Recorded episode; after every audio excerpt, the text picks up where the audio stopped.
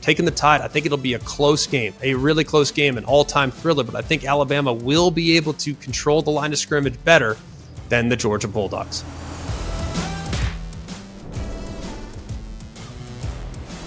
I know it's crazy, and you're going to say I'm seeing it through crimson colored glasses, but if you listen here on Always College Football, I'm going to break it down. I'm going to break down that game start to finish and why I think Alabama has a bit of an edge, more so than they've had in recent years against the Georgia Bulldogs. There is an area of Georgia's defense that I think Alabama could take advantage of, and I will explain here as we break down the conference championships on a Thursday edition of Always College Football. Welcome in. I'm Greg McElroy. We appreciate you being here from wherever it is you're coming to us from, whether that's on the ESPN YouTube page, please hit that thumbs up button. Subscribe to the ESPN College Football page. That'd be awesome as well. If you're here with us via the podcast, please subscribe to the podcast wherever you get your podcast. Leave us a rating if you could. You guys have been coming from all over the world to listen to the podcast. Leave us a rating. And if you could, leave us a review on Apple podcast. That'd be awesome as well. It means a lot to us. We really appreciate the kind words that you've shared with us here over the last year and a half since we've been doing our work here at ACF. Mark Kubiak's alongside, Jack Foster's alongside, Jack Schrail's alongside, Jake Garcia's alongside. We appreciate you being here. We're going to break down the conference championship games like no one else. We're going to break it down with stats. We're going to break it down with matchups. We're going to hit both offense and defense of every team involved. We're going to talk about some of the top players. We're going to talk about some of the important stats and tendencies that might ultimately decide the outcomes of some of these games. And before we get into the weeds with the breakdowns, okay, I'm going to tell you the top eight teams quickly. There are eight teams that are still alive for the college football playoff. Eight. You're going to say, how, how is that possible? I'll explain here in a second. Here's the scenarios that you need if you are a fan of the sport, if you are a fan of a specific team. Here's what you need to happen, I think, to make it to the college football playoff. Remember, I don't decide who's in the college football playoff. That's the committee's job. But here's what I think the committee will do Georgia, you win and you're in. You're number one. Fair enough. I don't think that's a whole, I don't think it's a very difficult thing to consume. Number two, Michigan, win and you're in. Easy enough. Number three, Washington, win and you're in. Easy enough. Number four, Florida State, win and you're in. Easy enough. Number five, that's Oregon. Win and you're in. You'll slide up to either three or four. Washington will move out and you'll be in a really good spot. Number six, Ohio State. Here's what you need to happen a little bit more complex for you to find your way in the playoff, but I think there is a possibility. If you're an Ohio State fan, here's what you want. Yes, you need to be rooting for Michigan. Yes, that hurts, but it's true. You need Michigan to win. They lock up one spot. You need Georgia to win. They lock up two spots. You need Washington to win. They lock up three spots. Okay. And then you need Oklahoma State to beat Texas, which would give Texas two losses.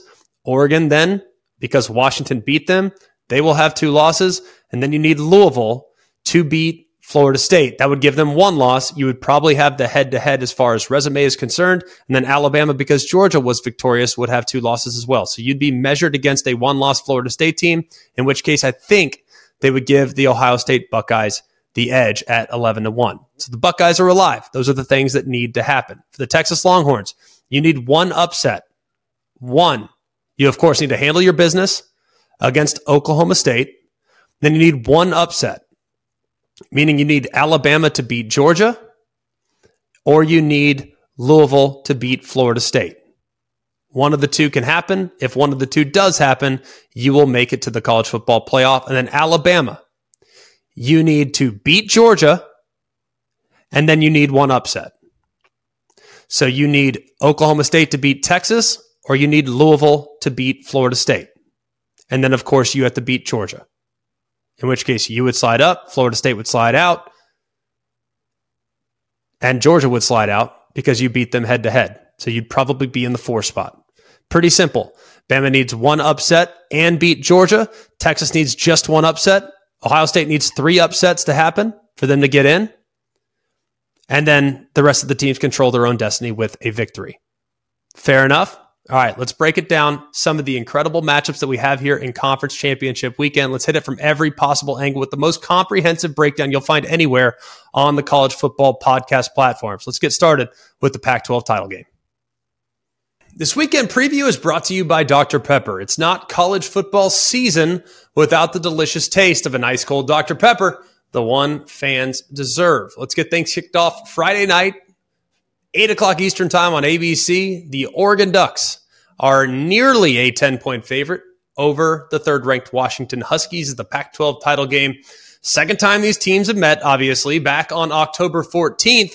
Washington won the game 36 33 six lead changes in the game. Oregon missing the game tying field goal there at the end that would have sent the game to overtime as time expired. Remember, Oregon went oh over 3 on fourth downs in the game, two of which were inside the Washington 10. And the final one was in the field. That would have put the game on ice. Washington is looking to become the first Pac 12 team to go undefeated in a regular season since 2010.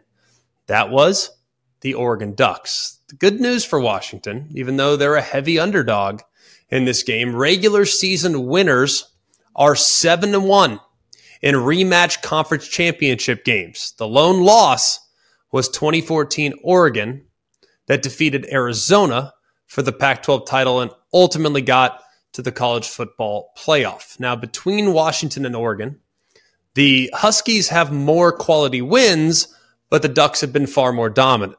Oregon's averaging about a 30 point margin per game average, which is the best in college football.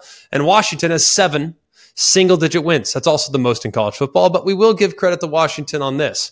They've won four games against teams in the Power Five that are eight and four or better. That's the most in college football. So they've beaten some good teams. I view a quality win as an eight win Power Five team. That's a quality win to me. Oregon has four of those. That's the most in the country. I bet you can't guess who they're tied with the top. Might get to that team here in just a little bit. And they might be playing the Big 12 title game, and it might not be Texas. All right, we'll talk about it. Let's start with Oregon's offense against Washington's defense. Oregon's offense led by Bo Nix. Uh, a lot of what he does is short, uh, averaging about six and a half air yards per attempt. That's 121st out of 126 qualified quarterbacks. And 33% of Bo Nix's passes have been thrown at or behind the line of scrimmage. That's the 11th highest rate in the FBS. So he gets the ball out quick. Their offense designed to create run after catch, and we'll talk about that here in just a second. But get the ball out quick, be decisive. And I thought last week, though, against Oregon State, he did the best job all season, kind of running, throwing the ball downfield, making some contested catch situations look pretty easy. I thought there was a really, really good game from Bo Nix, probably his best of the year. I still think, and I know this is not a popular opinion, I think the best player on the Oregon Ducks is Bucky Irving. He leads the team with over a thousand yards, about six and a half a carry. But you look at how many times he makes guys miss. It's absurd. The guy, if he's in the open field, you are not tackling him. He is so shifty, he's so quick, and he is so explosive. He's got to be one of the most difficult tackles in the open field in the sport. Their wide receivers are excellent with Troy Franklin and Tez Johnson.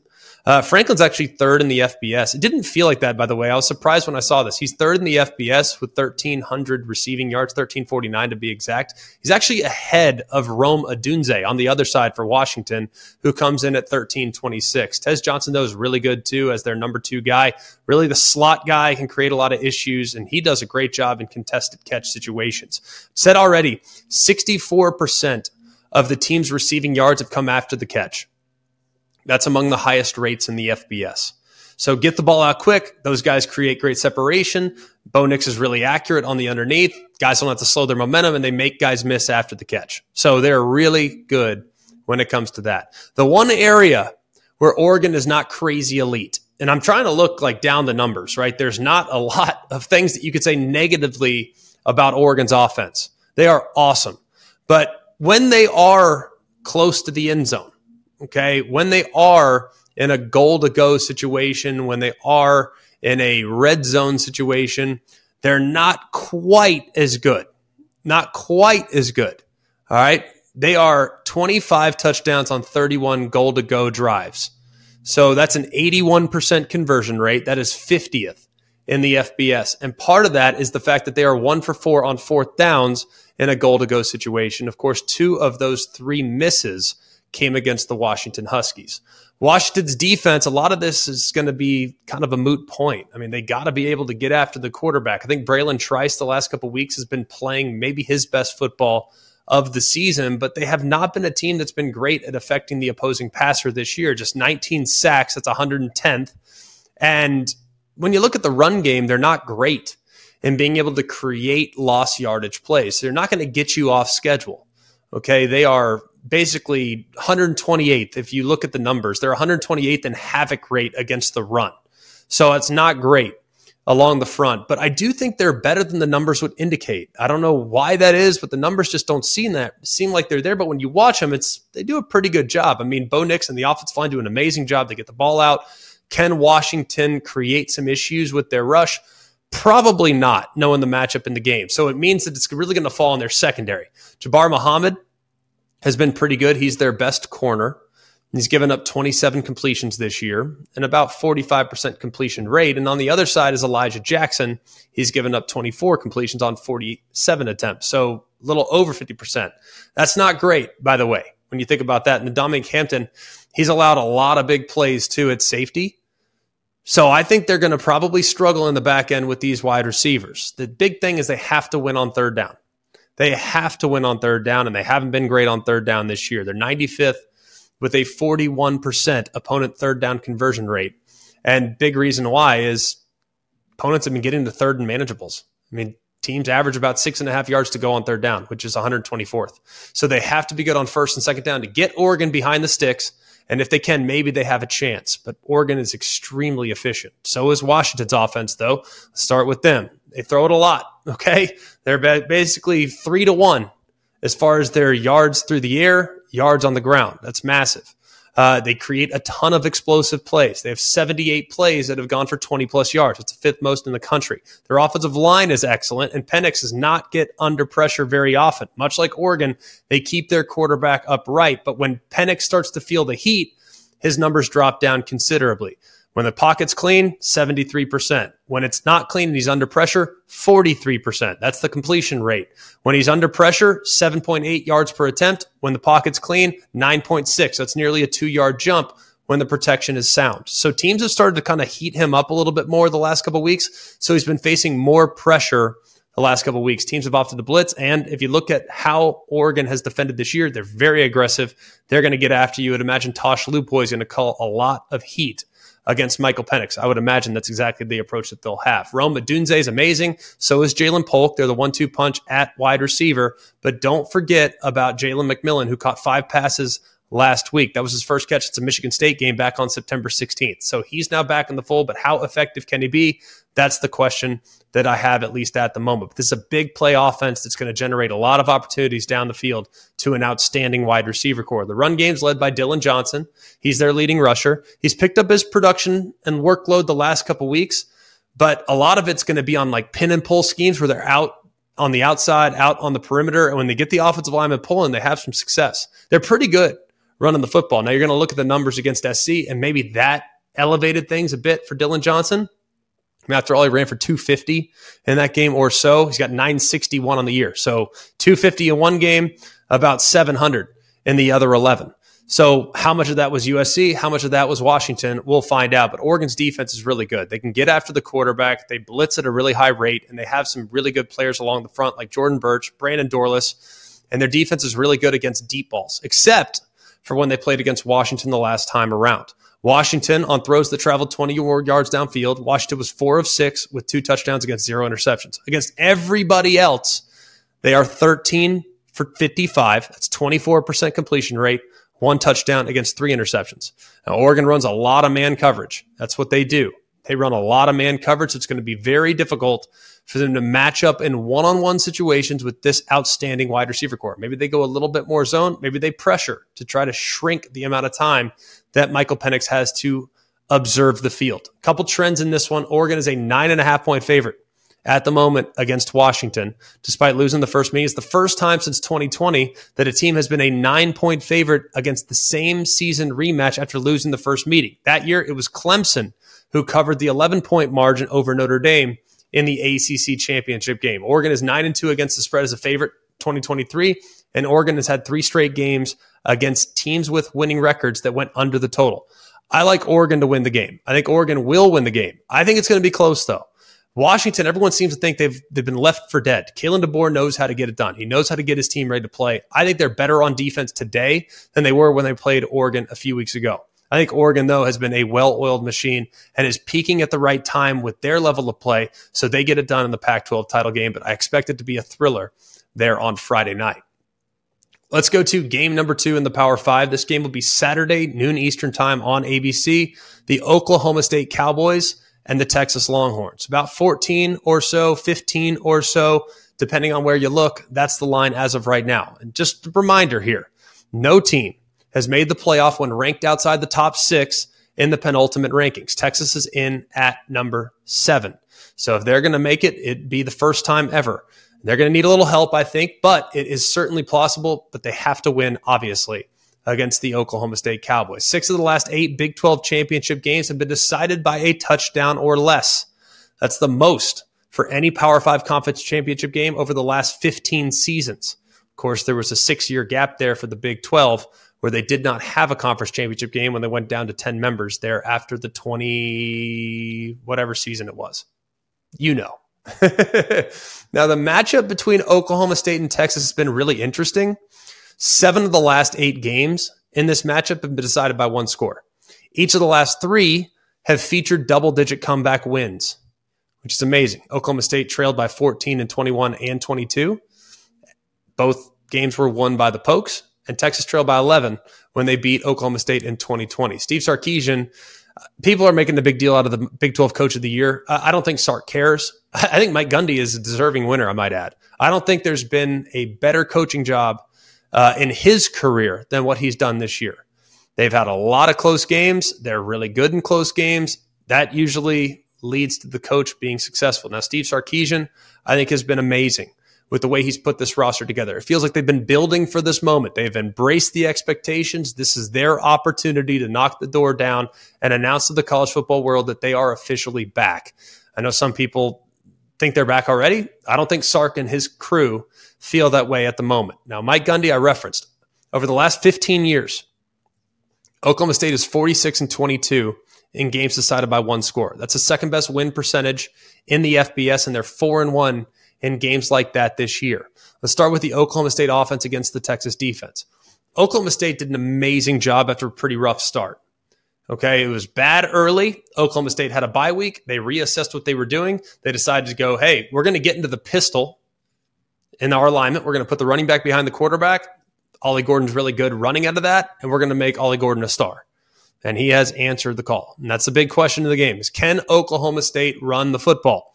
Ollie Gordon's the leader in the FBS in rushing yards. He is amazing as it relates to rushing touchdowns. He's second behind Blake Corum, and he has eight 100 yard games on the ground this year. He's legit. Okay. He is really, really good. Let's talk about what Ollie Gordon is. He reminds me of Najee Harris. If you haven't watched him this year, he's a big, tall back, but he runs lower than a guy that would indicate he's six one, six two in that vicinity. He runs lower and he has a great jump cut. I think he has great vision. I think he's a really good pass catcher out of the backfield. He's a lot like Najee Harris, and that's a pretty good place to start because I think Najee was an excellent college back and has now transitioned well into the NFL. He's going against an elite defensive front. T'Vondre Sweat, Big 12 Defensive Player of the Year, probably the best run defender in the Big 12. You can make a case that a defensive tackle is one of the best run defenders in the entire country. Byron Murphy is probably the most disruptive interior pass rusher. I think Barryn Sorrell on the edge is their unsung hero. You have Ethan Burke, who's got good speed off the edge, and Jaylan Ford at linebacker, who is a tackling machine. Texas defense, if you're going to beat them, you got to beat them through the air. It has not been on the ground so far this year. 74% of the yards they've allowed this year have come through the air. That is 131st as far as the yards on the ground given up, yards to the air given up. So if you're going to beat them, you got to beat them on the perimeter. So that means it's going to fall on Alan Bowman. He unfortunately has six picks in the last three weeks two against BYU, one against Houston, three against UCF. He's thrown an interception in five of the last six games. The one that he did not throw an interception in was against Oklahoma. Ollie Gordon, believe it or not, threw an interception in that game. But the one thing he does really, really well, he doesn't take sacks. He's taken just six sacks this year, and he gets the ball out pretty quickly and can extend plays just enough to make sure the ball's going to be out instead of taking those lost yardage plays. They've stayed on schedule, and he's a veteran player that understands his role within the offense. Brennan Presley's their go to guy. He'll be in the slot, leads the Big 12 in targets with 109. And Leon Johnson, a transfer from Division three George Fox. He's been outstanding the last few weeks.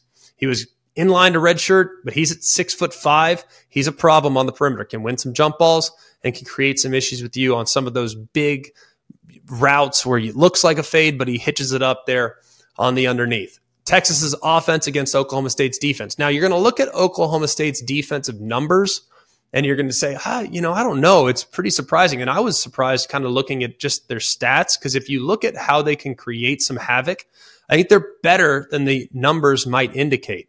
Now, they are, statistically speaking, one of the worst defenses to make it to a Big 12 conference championship game. There have been 28 participants in the Big 12 title game in the last 20 years.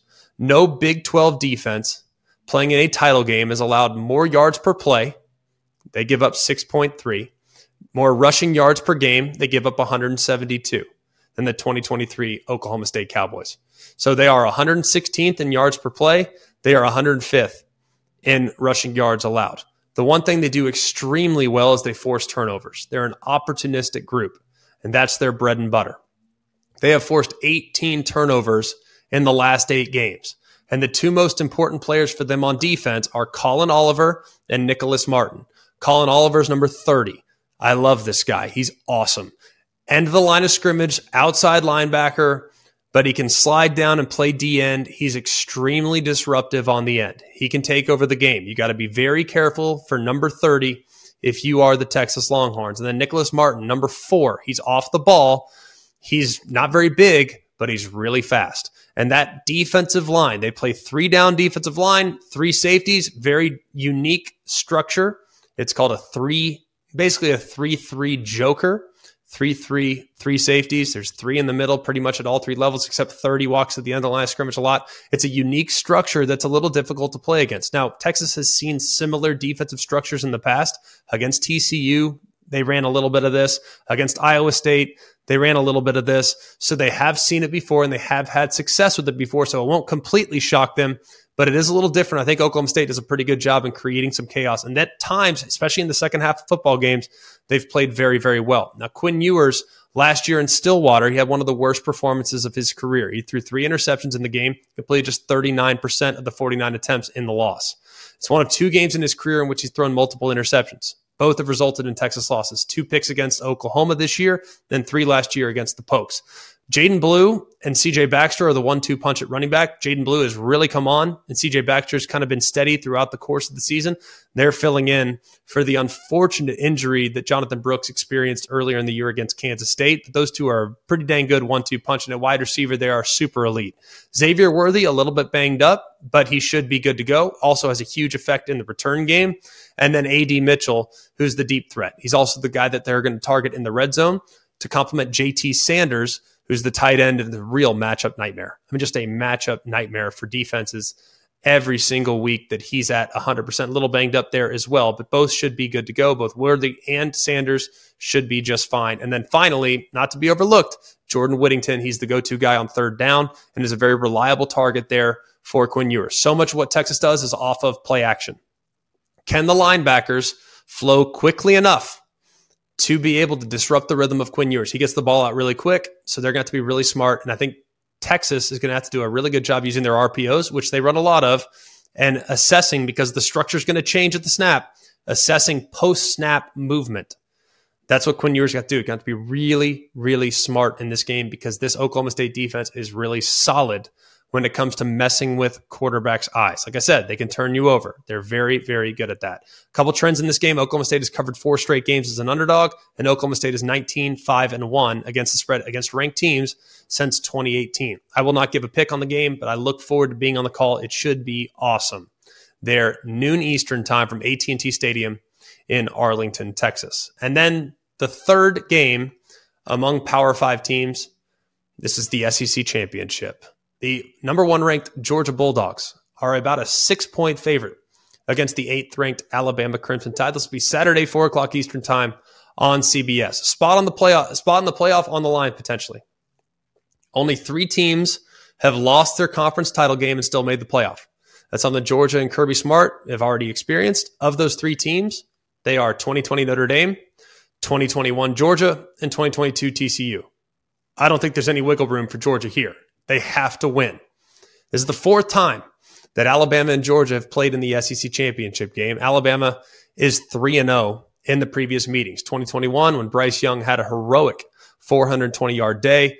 2018 when Jalen Hurts came off the bench to lead the Crimson Tide to 14 fourth quarter points, including the go ahead rushing touchdown with 60 seconds left. And then in 2012, that was when his crazy game, absolutely crazy game. But Georgia caught the ball at the five yard line, but the time expired. Nick Saban's 10 and 1 in conference title games in his career, including his time at LSU. His only loss was in 2008 against the Florida Gators. He's also 7 and 0 at Mercedes Benz Stadium, including three wins against the Georgia Bulldogs. Kirby Smart has built an incredible program, an incredible program. And to see the consistency that this group has played with throughout his time is remarkable. Now, they're different this year. They're a little different this year, and I'll explain why here in just a moment. Alabama's offense, start there. Jalen Milrow has taken his game to the next level in the last month. Since November 1st, he's been a different guy. He posted a 93 QBR, accounted for 15 touchdowns, had only four sacks in the four games he played in November. In the first seven games, 77 QBR, and responsible for 18 touchdowns while being sacked 30 times. So sack numbers in the last four games down 26 from the first seven. Touchdowns down only three. so he is playing at a crazy high level. And a couple things that I've noticed from him. He holds the ball pretty long time, longest in the Power Five on average, 3.24 seconds before he throws it. Okay, that's the second longest in the FBS. Jase Bauer at Central Michigan holds it the longest, but he holds it the longest and the ball's in the air for a long time too because they want to take shots downfield. Now, 15% of his passes are considered off target. That's 106 in the FBS, but he is absolutely at his best when driving the ball down the field. He's seventh in QBR on deep routes. So he has done a great job and has started to really factor in in the run game as well. Ran for 107 last week. That was his second 100 yard game of the season, his fifth 100 yard game by an Alabama player this year. And only one player has rushed for 100 yards against Georgia in the past three seasons. That was Cody Schrader earlier this year. He, of course, is the outstanding potential Doak Walker Award winner from Missouri. And the last quarterback with 100 rushing yards against Georgia was Tennessee's Josh Dobbs way back in 2015. Now, a couple things to take into account here with Georgia's defense. They're still very good in many, many areas. They're excellent in the secondary. I think they have elite, elite players in the secondary. Tyke Smith at nickel star, elite. Kamari Lassiter, elite on the edge, on the perimeter amazing, amazing cover corner. Probably the one of the best that Georgia's had, which is saying something because there's been a lot of good ones in the last handful of years. And then Javon Bullard at safety, three super elite players. I think Malachi Starks is really, really good. And I think at the other corner, Daylen Everett, he's the guy that at times has been picked on here when trying to attack this Georgia defense through the air. They are really, really good in the back end. But against the run, they have not been as good as they've been in the past, and I'll explain why here in just a minute.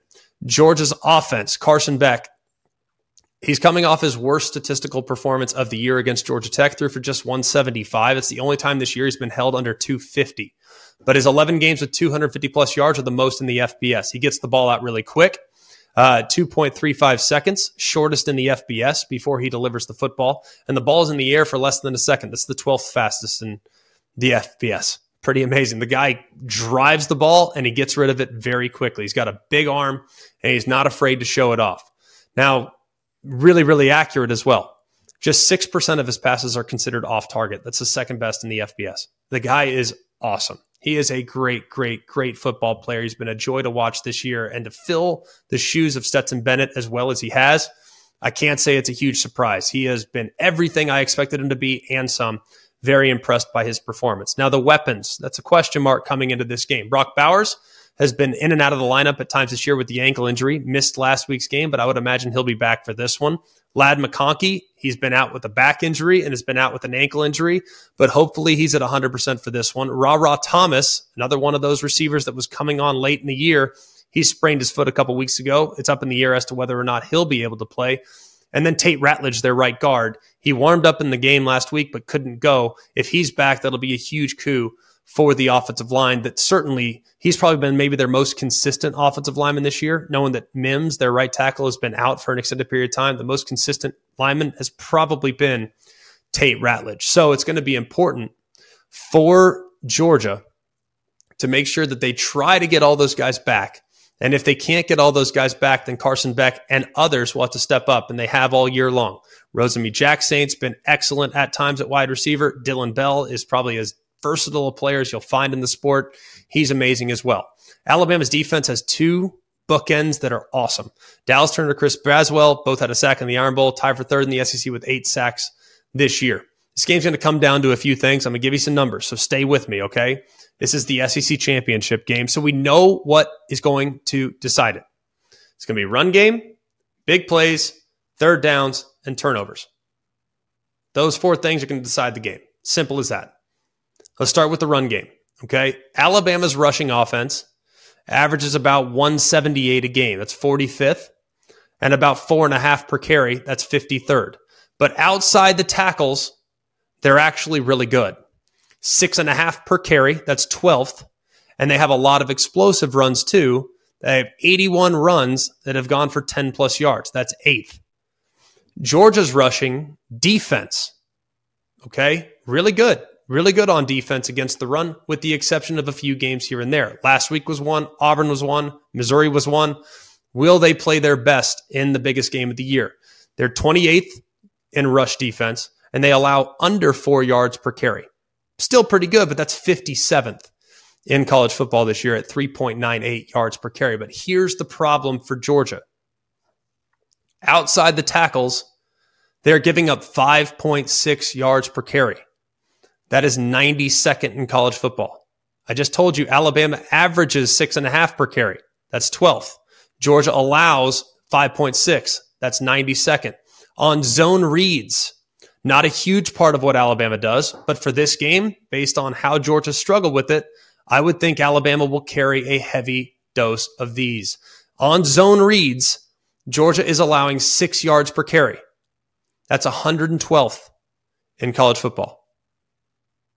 So you heard that right. On zone reads, six yards per carry, 112th. Outside the tackles, 5.6 per carry, 92, 92nd.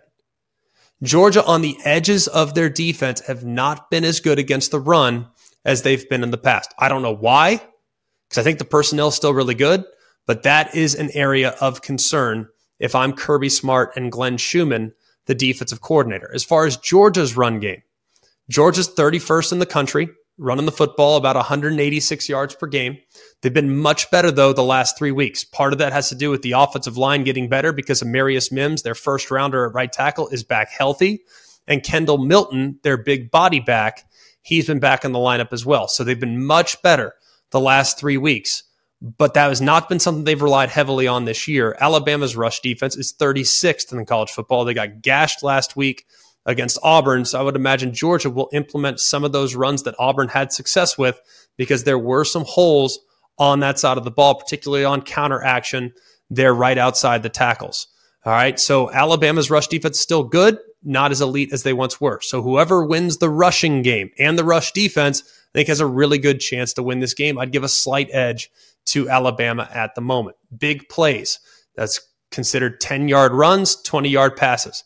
Alabama's offense has created 132 of those this year. That's fifth. Georgia's defense has given up 75. That's tied for 20th. Pretty good. So both sides, Alabama creating, Georgia defending, both are in the top 20. What gives? We'll find out. Georgia's offense, conversely, they have 128. That's tied for 10th.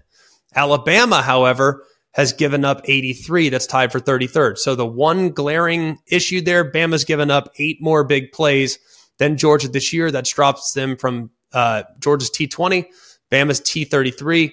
Whoever defends the big play, I think has a real good chance to be successful in the game. I give a slight edge to Georgia in that area. On third downs, Georgia is number two in both third down offense and third down defense. 56% conversion offensively, 27% defensively. Really, really good. Alabama, third down defense, not quite as good. 34% given up. That's T27. But their offense has been excellent, especially the last four weeks. They're up around 49%, which is 12th in the country. Either way, though, Georgia has the edge when it comes to third downs. Turnovers. Georgia's only forced 13 this year. That's 104th in the FBS. Alabama has only turned it over 10 times. That's 10th in the FBS. That's advantage Alabama. And a trend in this game, Alabama is a six point underdog against Georgia, and Alabama as an underdog under Nick Saban is six and five outright, six, four, and one against the spread. And this is the fourth time Alabama's been an underdog since 2010. All four of those games have been against the Georgia Bulldogs. Georgia is 12 and four against the spread against ranked teams since 21, and Alabama is two, seven, and one against the spread in the last 10 games in November or later. I'm taking the Crimson Tide. Uh, I think they're going to be able to run the football. I think they're going to be able to get on the edge, get on the perimeter. I think they'll be smart with how they try to implement some of their run game. And I think their secondary has been better and better and better. If you look at the Texas game, that was the low point. But the secondary from that point forward has played much better down the stretch. So I think the secondary will match up pretty well with the Georgia Bulldogs. I'm taking the tide. I think it'll be a close game, a really close game, an all time thriller. But I think Alabama will be able to control the line of scrimmage better than the Georgia Bulldogs.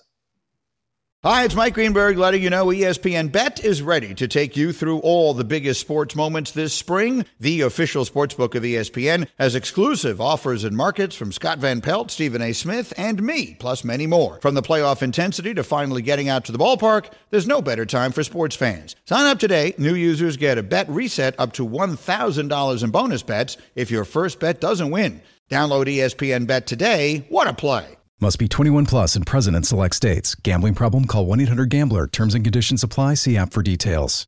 Mmm. You smell that? That's the scent of fresh turf and freshly cracked Dr. Pepper, which can only mean one thing it's college football season. So block off your Saturdays and swipe a sweet Dr. Pepper from the mini fridge because there's a new season of high kicks, long throws, and Fansville commercial breaks to carry you all the way to the West Coast games. That's right, the fans are back, and this year things are heating up. We're talking about hot takes, more heartbreak, more layers of face paint. Get ready to drink in all the drama this season with the help of the most delicious college football tradition there is Dr. Pepper, the one fans deserve. The Michigan Wolverines will take on the Iowa Hawkeyes. It's be Saturday, 8 o'clock Eastern Time on Fox. Jim Harbaugh is back on the sideline for Michigan after serving a three game suspension. They're seeking their third straight Big Ten title, something that hasn't been done since 1990 through 1992. Now, Iowa, they have 10 wins this season, which I, I, everyone seems to point and poke fun at Iowa. They just find a way. Okay. It's not always pretty. The numbers would never suggest how they win games. Most of the things you look at is like, oh, well, I can see they got outgained for sure, but look at what they did here. I'll explain here in just a second. But the way they've pulled upsets traditionally and the way teams traditionally pull upsets, Iowa hasn't done. It's crazy. They are amazing, amazing when they play great defense and they play the field position game but it's pretty wild, man. And I'll explain here in just a moment. In 10 wins this season, eight, they have scored less than 25 points. The Hawkeyes are the first Big Ten team since Chicago. That's right, Chicago in 1902 to win eight games in a season when scoring under 25 points. Chicago, by the way, won nine games like that. Additionally, the Hawkeyes are the first team since San Diego State in 1976 to win 10 regular season games and average fewer than 20 points per game. It's amazing. People want to make fun of it. I'm tipping the cap, man. I think it's amazing what they've been able to do. Let's start with Michigan. We know what they are, okay? We know that JJ McCarthy is crazy efficient. I think he's playing good football. People have kind of pushed back on that and they've cited the Bowling Green game, cited the Maryland game. All is fair. Totally understand that. All is fair. But JJ McCarthy is a really efficient player and has done a great job this year for the most part, even though he's better with Jim Harbaugh on the sideline and controlling the offense, kind of taking it to the next level. Blake Corum is going to have a big, heavy load in this game.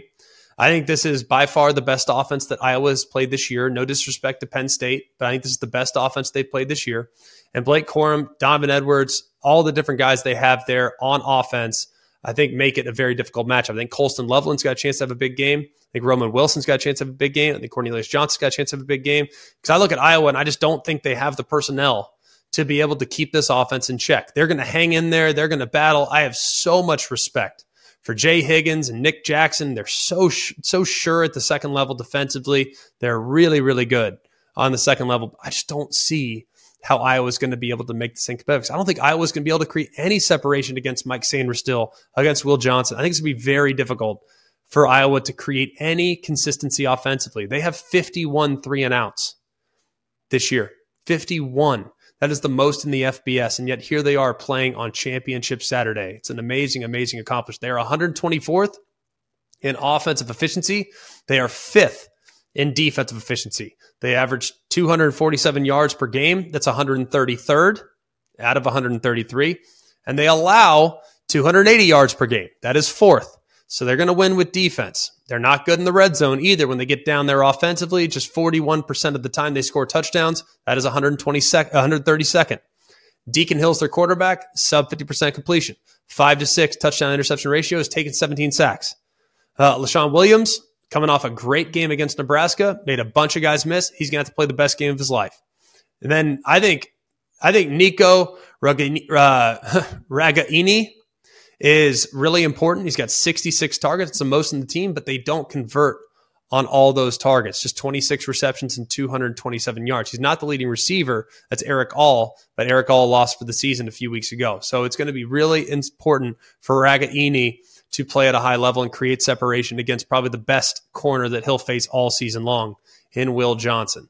I mentioned Jay Higgins and Nick Jackson already. They're the leaders on the defensive side. They're going to have to play at a crazy high level. Usually, when you look at this, look, Michigan's a three and three touchdown favorite or so, three, three and a half touchdown favorite, 23, 24 and a half, whatever, in that vicinity. I look at and I try to think, all right, how can Iowa pull the upset? Okay. How, how, what do they have to do to pull the upset? Well, you, you would normally in a game like this, you'd say, well, they got to win the turnover battle. That goes without saying, right? They have to win the turnover battle. The margin and the talent gap is so significant that they have to win the turnover battle. They don't have the style of play that's going to expose Michigan, so they have to win turnovers. Well, here's the problem Michigan is plus 14 turnover margin. That's the second best in college football. They've had just seven turnovers this year. That's tied for fourth fewest in the sport. They forced 21. That's 18th in the sport. And then Iowa, conversely, in an amazing, amazing, amazing stat, to win 10 games to have as anemic an offense as you have, they are minus one in the turnover margin. 16 turnovers, that's the 53rd most. And they have forced 15, which is 86th. Usually, when you look at a team that underachieves offensively, usually their defense is, you know, 25 turnovers or so. If they're playing on this Saturday, well, they're 86th as far as turnovers created because teams aren't taking chances against them. Why would you? If you punt, fine. D up, we'll be all right.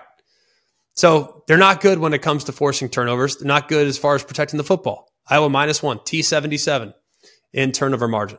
You would think Iowa would have to be great on special teams, right? They have to be elite on special teams. Well, Cooper DeJean being out has hurt their return game quite a bit. They've also had six kicks blocked this year. That's the most in the sport, including two field goals last week against Nebraska. So they, they haven't even gotten it done on special teams. It's wild when you really think about it. They also give up a bunch of kick return yardage. It's just, it's mind blowing. It really is. So the trends here, the lowest over under ever in a conference championship game since 2000, that is, since we started keeping track of these stats here at ESPN, is 39. That's the 2008 ACC title game between BC and Virginia Tech. Virginia Tech won the game 30 to 12. So it went over. Uh, this game right now, 35 and a half. Iowa games have gone 10 and 2 on the under this year, and Michigan is 4 1 and 1 against the spread with Jim Harbaugh on the sideline. I think Michigan is going to absolutely roll Iowa. Now, I think it's a finish the job. Everyone's mad. Jim Harbaugh's back. This is by far the best offense that Iowa's seen this year. I think they'll create a couple short fields, Michigan will. And I just don't think there's a whole lot that Iowa's going to be able to do. I would love it if they battled, but I just don't see the path to a competitive game at all there in the Big 12, uh, Big 10 title game. Let's go next to Louisville and Florida State. This is the ACC championship. This will be Saturday, 8 o'clock Eastern Time on ABC. And I love the matchup for a few reasons. One, I think it pits two exceptionally good offensive minds. I mean, we're talking about super elite play callers in Mike Norvell and Jeff Brohm, two head coaches that continue to call the plays and they know how to create problems for the opposing defense and they have tendencies and they will stick to those tendencies and then they'll break them and they'll marry up their run game to their pass game. I thought with Norvell in, in particular, he has a run play that looks a certain way. Okay. So just visualize a run play. And then he has a play action pass that looks the exact same way the run looks. Then he has a screen that looks exactly the same way as the run and the play action look. I mean, he has variations to every single look. So he marries it all up and does an amazing job. And I think Jeff Brohm, very few coaches in college football do as good a job as Jeff Brohm in understanding his own personnel. Okay. Where we struggle here at this position. So we are not going to let that position beat us. We're going to do this. So, for instance, dating back to his time at Purdue, they struggled along the offensive line. They ran about 12 screens a game. This year, He's got elite running backs, two of them. We're going to pound it with those guys. And how are they most comfortable? They're really comfortable operating out of the pistol. They're really good running out of the shotgun. They're really, really solid. So I think both coaches do an amazing job with their personnel and put a lot of strain on the defense and marrying up run pass, using motion to their advantage, and creating a lot of issues. Let's start with Florida State's offense. Now, now they, they won the game against Florida, but they clearly did not look offensively the same way they did in the first 10 and a half games of the year with Jordan Travis under center. Okay, they didn't. Now, Tate Rodemaker, ironically, Tate Rodemaker came off the bench against Louisville last year and led Florida State to a comeback victory on a Thursday in Louisville. Now, last week, it wasn't necessarily the most efficient day, hardly, but the main thing for Rodemaker was zero. That's zero interceptions. There were plenty of situations where he could have forced throws, but he didn't. He was smart and he managed the game really well, especially on the last drive of the first half and the first drive of the second half. Those were really, really important. Now, in those series, Rodemaker converted on a third and nine and a third and 10. He also hit Jaheim Bell for the 29 yard gain. And it's, it's not a coincidence that Tate Rodemaker came right back in after he got hit. They made a good pre snap adjustment that led to Trey Benson going 26 yards for basically the game sealing score. Now, the wide receivers are amazing. We know that Keon Coleman's amazing. Johnny Wilson is also a handful on the perimeter, but let's not lose sight of how important Jaheim Bell might be in this game as well, as far as Louisville's offense is concerned. Now, Jack Plummer, the main issue for him, interceptions. That's the key. When he's smart with the football, they win. When he's not smart with the football, they get in trouble. So he has got to be really, really smart against an excellent pass rush. Jared Verse coming off a two and a half sack performance, not to be outshined by Pate, uh, Patrick Payton on the other side, two elite edge defenders, and probably the best secondary that Louisville's seen this year. So I don't think you're going to want the ball in Jack Plummer's hands in this game. FSU in the back end is excellent and they can rush the quarterback. They have to stay in manageable down and distance. They have to stay on schedule. That starts by running the football. Jawhar Jordan reminds me a lot of De'Von Achane at Texas A&M when he's healthy. The problem he's been a little bit banged up from time to time. Has had a knee, has had a hamstring. Is he at 100% for this game? Because if he is, he's a game breaker. The other guy is Isaac Guerendo. In Jawhar Jordan's absence, he's really stepped up, has shown some big play potential the last few weeks that we didn't know he had, but he's an excellent one two punch. To the lightning that is Jawhar Jordan, he is the thunder, but he's also shown some lightning the last couple weeks as well. The offensive line, I think, is rock solid, and their best receiver is Jamari Thrash. Problem is, Jamari Thrash has had some drops recently. He's had an injured hand. So hopefully he can be a little bit more sure-handed as he gets further removed from that injury taking place. That I believe that was way back. I believe it was against Duke when the injury went down. So he hasn't been quite the same the last few weeks, but he's still a very effective player and can scare the defense if he can create some space in the open field. A big thing in this game is they have to start fast. This is Louisville, that is. Now, Seminoles, they've fallen behind in three of their last four games. They were down 7 nothing to Pitt. They were down 13 nothing at home against North Alabama. They were down 12 nothing against Florida. Some of the slow starts, as Mike Norvell kind of point to, he said, well, you know, you got rivalry game, you got senior day, you got some emotional moments that have gone on. So there have been some guys maybe making some mistakes, maybe pressing a little bit. I mean, look at Trey Benson, maybe their best player. They run into an 11 yard loss on the first carry last week against Florida. Uh, worse, Florida State has faced first half deficits in five of their last six games away from Tallahassee. The only time they didn't was when they routed Wake Forest uh, a few weeks ago. It feels like months ago now at this point. The run game is imperative in this game, and I think Louisville has to be exceptional running the football, a prolific one two punch, like I've already talked about. They are second and fourth. Jawhar Jordan and Isaac Guerendo are second and fourth in the ACC, respectively, in yards per carry. Jawhar Jordan, 6.4. Isaac Guerendo 6.1, and both can break it, that's for sure. They have some big carries too 11 carries of 30 plus yards that tied for 10th in the country with Florida State alongside a few others. Now, I think it's really important for Florida State to create run lanes as well. They are pretty good when it comes to running the football. But I do think that Trey Benson and company, Lawrence Toafili, they have really good backs and they have to be real smart in the scheme. Is not an overpowering offensive line. They're a line that creates leverage with pulls, gaps with pullers, counters, things like that. That's what they do. They do it with deception more so than they do with blunt force trauma. I think that's going to be tough against a very athletic and aggressive front for the Louisville Cardinals. Ashton is an All American candidate. Ramon Puryear, I think, is really underappreciated. Cam Wilson's a handful off the edge with great speed, and Mason Reiger gives great great. Uh, I think he he gives great effort on the on the edges of the defense as well. So I think they're very good up front. But Ashton Gillotte is the bell cow. They need to account for him in the run game because Louisville is very very good against the run. Turnovers will be massive in this game. I already referenced the fact that Jack Plummer has at times turned the ball over way way too much, way too much. And the Seminoles, uh, they don't have a lot of fumbles. Florida State doesn't have a lot of turnovers in general. Just five total turnovers this year. That's the fewest in the country. So it's going to be really important for Louisville to create a turnover or two and be really smart for their quarterback, Jack Plummer, to not make mistakes. A couple matchups I'm really excited about the Florida State weapons against the Louisville DBs. Now, Keon Coleman, 11 touchdowns this year. He's incredible. Johnny Wilson, and then more specifically, Jaheim Bell. Jaheim Bell working against Louisville safeties who are a bit suspect in coverage could mean that Jaheim Bell has a really big impact in the game because I look at Quincy Riley. I think Quincy Riley, the corner for Louisville, is among the best, and he'll draw Keon Coleman in this game more than likely. That's a matchup that has to be won by Louisville. Now, Jarvis Brownlee's been in and out of the lineup. He's been a little banged up, and filling in for him at times has been Storm Duck. So he'll have his hands full more than likely with Johnny Wilson in the event in which Brownlee can't go. But hopefully, he's missed the last few games. Maybe he'll be ready to go here after a few weeks off after having an injured foot. A couple trends in the game. Louisville is 6 0 against the spread following a loss since 2022. And Florida State is 5 0 against the spread in the last five when the line is between minus three and plus three. So in close games, Florida State has found a way to get it done. So much has been made about Tate Rodemaker. So much has been made about Jordan Travis. People are not acknowledging how good Florida State is at all the other spots. They're not acknowledging it.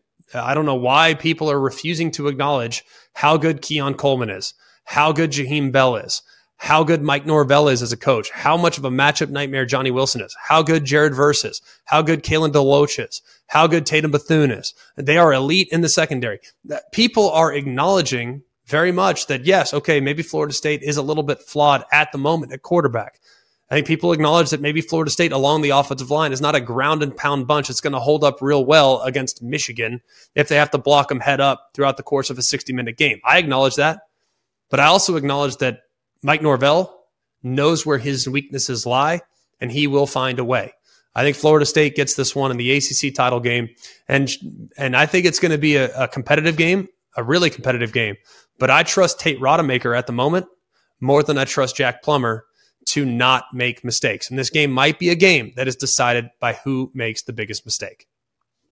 Every college football season, Goodyear knows the importance of winning on the road.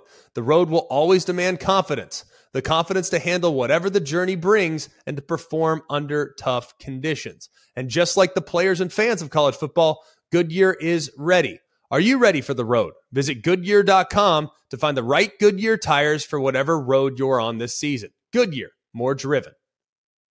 Introducing the AT&T 5G helmet, the world's first football helmet designed to level the playing field for deaf and hard of hearing players.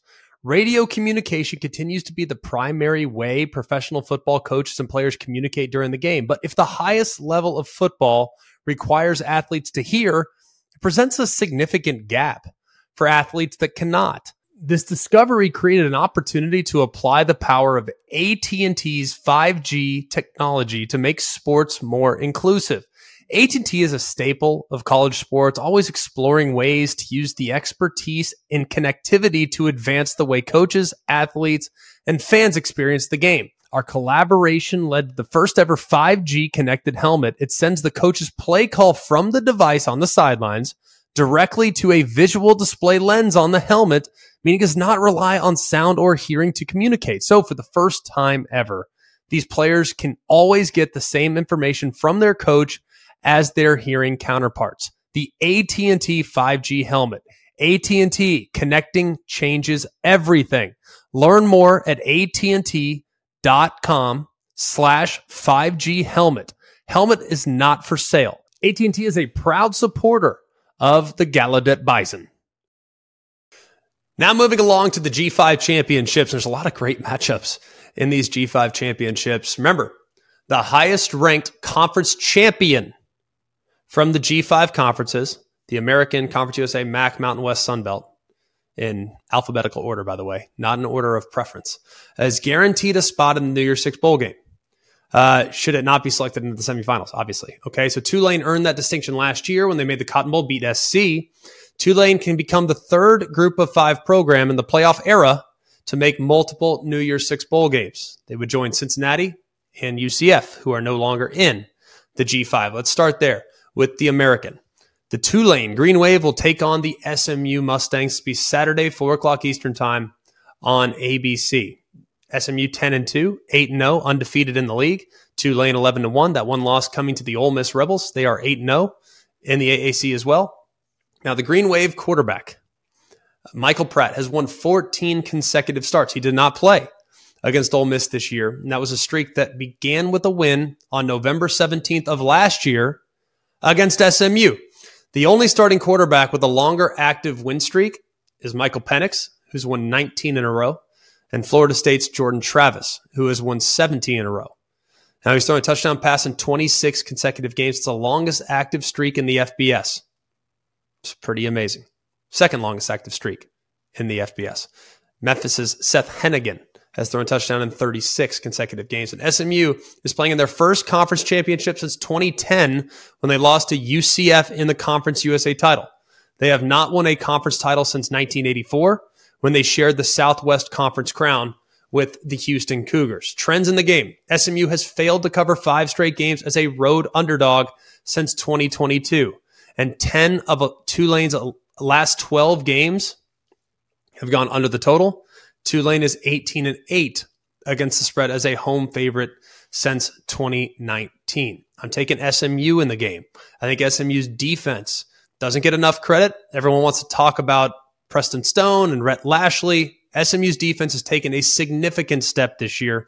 I think they somehow find a way to pull off the upset there against the Green Wave. Let's go to the Sun Belt Championship game. This will be Appalachian State against Troy. This will be Saturday, 4 o'clock Eastern Time on ESPN. Troy is seeking their second straight Sun Belt championship game, while Appalachian State is looking to win the Sun Belt for the first time since 2019 when it capped a run of four straight seasons, winning at least a share of the conference. Now, Troy's Javon Solomon, who has eight sacks in the last three games and 14 sacks on the season, that's tied with UTSA's Trey Moore for the second most in the country. And James Madison's Jalen Green leads the country with 15 and a half. So keep an eye on Javon Solomon.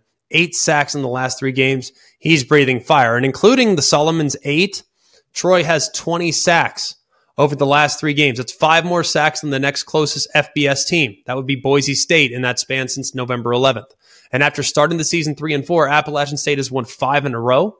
The Mountaineers are all time eight and three against Troy since joining the Sun Belt in 2014, and they are 7 and 1 against the Trojans, including five straight wins. I'm taking the Troy Trojans. Even though they have failed to cover four straight games against teams with winning records in 23, and Appalachian State is 10 2 and 1 against the spread as an underdog since 2018. I'm taking Troy. I think they handle their business, and App State has gotten hot of late for sure, but Troy's defense is relentless, and I think they'll make life very difficult for the App State Mountaineers. Let's go next to the Conference USA Championship. New Mexico State, fresh off a bye week, and the week before that, beating the Auburn Tigers against the Liberty Flames Liberty still with an outside chance to get to the New Year's Six, but they need to win in this one, obviously, to be eligible for the New Year's Six. Now, the Aggies, they turned the ball over four times in their win against Jacksonville State. They had just three turnovers on offense combined in their previous nine games. Now, their quarterback's legit. Diego Pavia is one of just two FBS players this season to have at least 2,500 passing yards and 800 rushing yards. That is alongside Jayden Daniels. Pretty good company there for the New Mexico State quarterback. And Liberty's quarterback, Kaidon Salter, is currently one of three FBS players over the past 25 years to have at least 10 rushing touchdowns, 25 passing touchdowns, and to be sacked 10 or fewer times in a single season. The others were Oregon's Bo Nix and Georgia's Stetson Bennett last year. The trends in the game New Mexico State has covered six straight as an underdog. Liberty is 310 3 and 10 against the spread as a double digit favorite since 2022. I'm taking Liberty in the game, but I expect New Mexico State to keep it really close. I'd take the points in that one. Let's go to the MAC, Miami, Ohio against Toledo. This will be Saturday, noon Eastern time on ESPN. I missed the MAC being on Friday, I might add. I used to always love watching the MAC championship on Friday night. Now the Pac 12 has taken that spot, so they've moved to the noon window, but I've always loved watching the MAC championship. It was always so entertaining there on a Friday night, kind of set the table for what should be an excellent week. Now, Toledo is not the Toledo that you once knew. There's a group that runs the football like crazy. They run for 211 rushing yards a game. That's the eighth most in the country. They average 5.3 a carry. That's the 10th most in the FBS. But Miami, Ohio on defense, they have been excellent. They have been really good on that side of the ball. They have held their opponents under 25 points in 10 straight games. It's the fifth longest active streak in the FBS.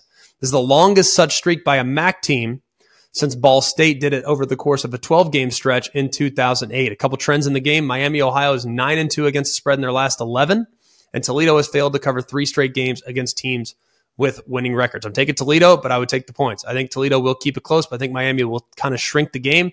I think it'll be a closer game, probably a lower scoring game, but Toledo ultimately gets the win and wins the MAC title to cap off a 12 and 1 season. What a job they've done there at Toledo. Jason Candle and company deserve a ton of credit. And then finally, last but not least, the Mountain West Championship features the Boise State Broncos against the UNLV Rebels. Now, UNLV is the only team in the FBS this year to lead its conference in third down conversion percentage on both offense and defense. The only other team to ever lead the Mountain West in both categories was TCU back in 2010. That was an Andy Dalton led TCU team. So it's been a while since we've seen that type of dominance at this level on both sides in third down. UNLV's Jayden Maiava has seven passing touchdowns, two rushing touchdowns, and is averaging 10 and a half yards per attempt during the month of November. Only four other quarterbacks have matched those totals over the same time frame. LSU's Jayden Daniels, Alabama's Jalen Milroe, and Oregon's Bo Nix, and SMU's Preston Stone. So he's playing at a really high level. So keep an eye on Jayden Maiava.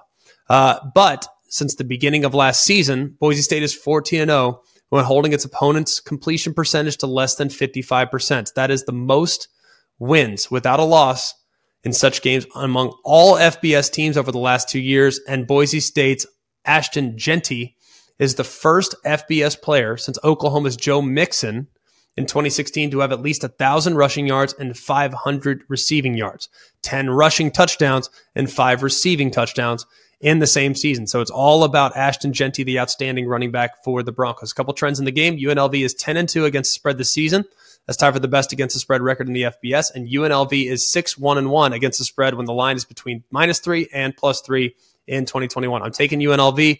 I think they get it done at home against a really good Boise State team that has surged. But I think UNLV team has been more consistent throughout the course of the year. I think they get it done and bring home the championship. As we bid farewell to the four team playoff, I want to just acknowledge for a moment how awesome the 12 team playoff is going to be because our focus at the moment is on the teams that will make the college football playoff. And conference championship Saturday next year will have different implications, meaning you win on conference championship weekend, you get to automatically advance to the second round of the playoffs. And we don't know if that's a benefit. We don't know if that's a negative. I think it's kind of nice to know that you will have a home game potentially. So if you lose your conference title game, you're probably going to be in a home field setting. Maybe you go on the road too. I don't know. But this will be the last conference championship weekend that will ever feel like this, where it's do or die, win or go home.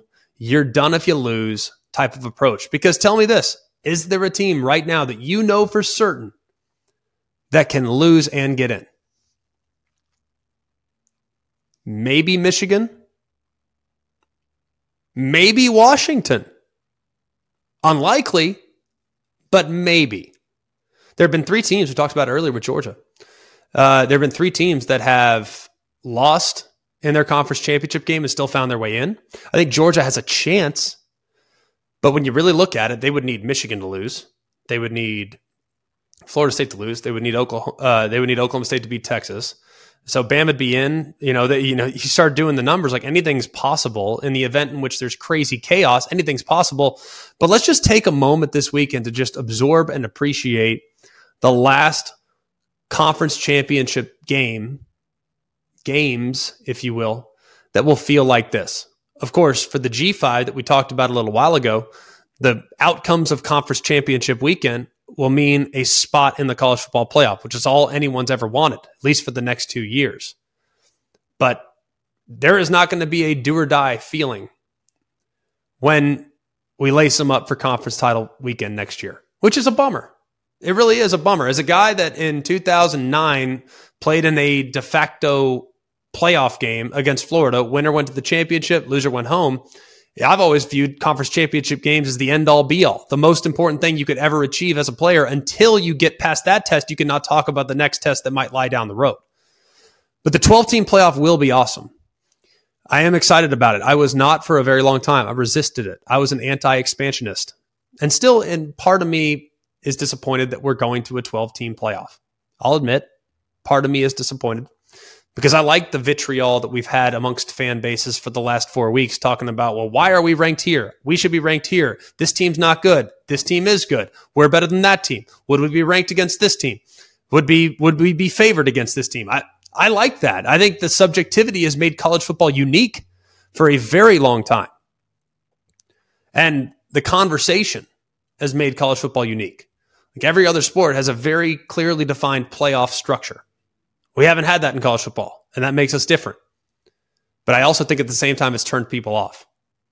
So I am willing to embrace the 12 team playoff because it's coming. There's nothing we can do about it. For those that were anti expansion, we lost. We lost. So let's move on and embrace the 12 team playoff when it gets here a year from now. It'll be awesome because it could potentially include teams that are not playing this weekend. It could, still could get in, but I do think there needs to be a caveat and I'll say this and we'll talk about it throughout the offseason.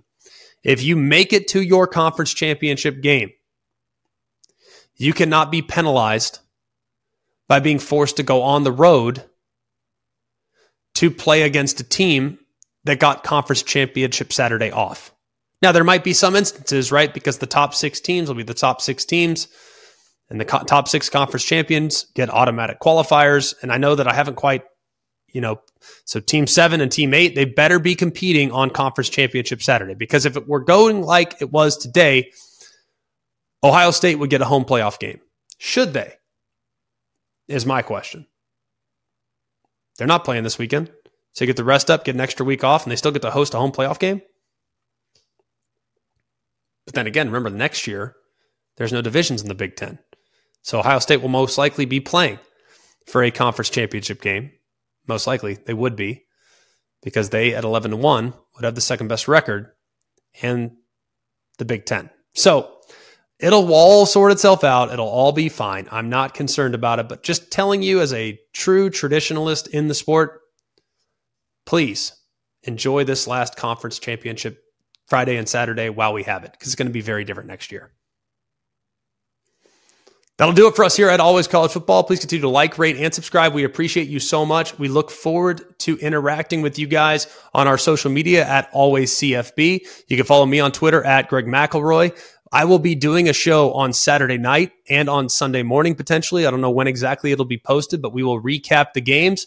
We'll give you a little preview of what might go down based on the results on selection day and I'll also be on the show there noon Eastern time on ESPN as the College Football Playoff Committee unveils the top 25. For all of us here at Always College Football, for Mark, Jake, Jack, the other Jack, I'm Greg. We hope you have a wonderful day, and remember, it's always college football. Hey guys, it's Greg McElroy. Thanks for watching Always College Football. Make sure you like, rate, and subscribe to ESPN's YouTube channel and wherever you listen to your podcast.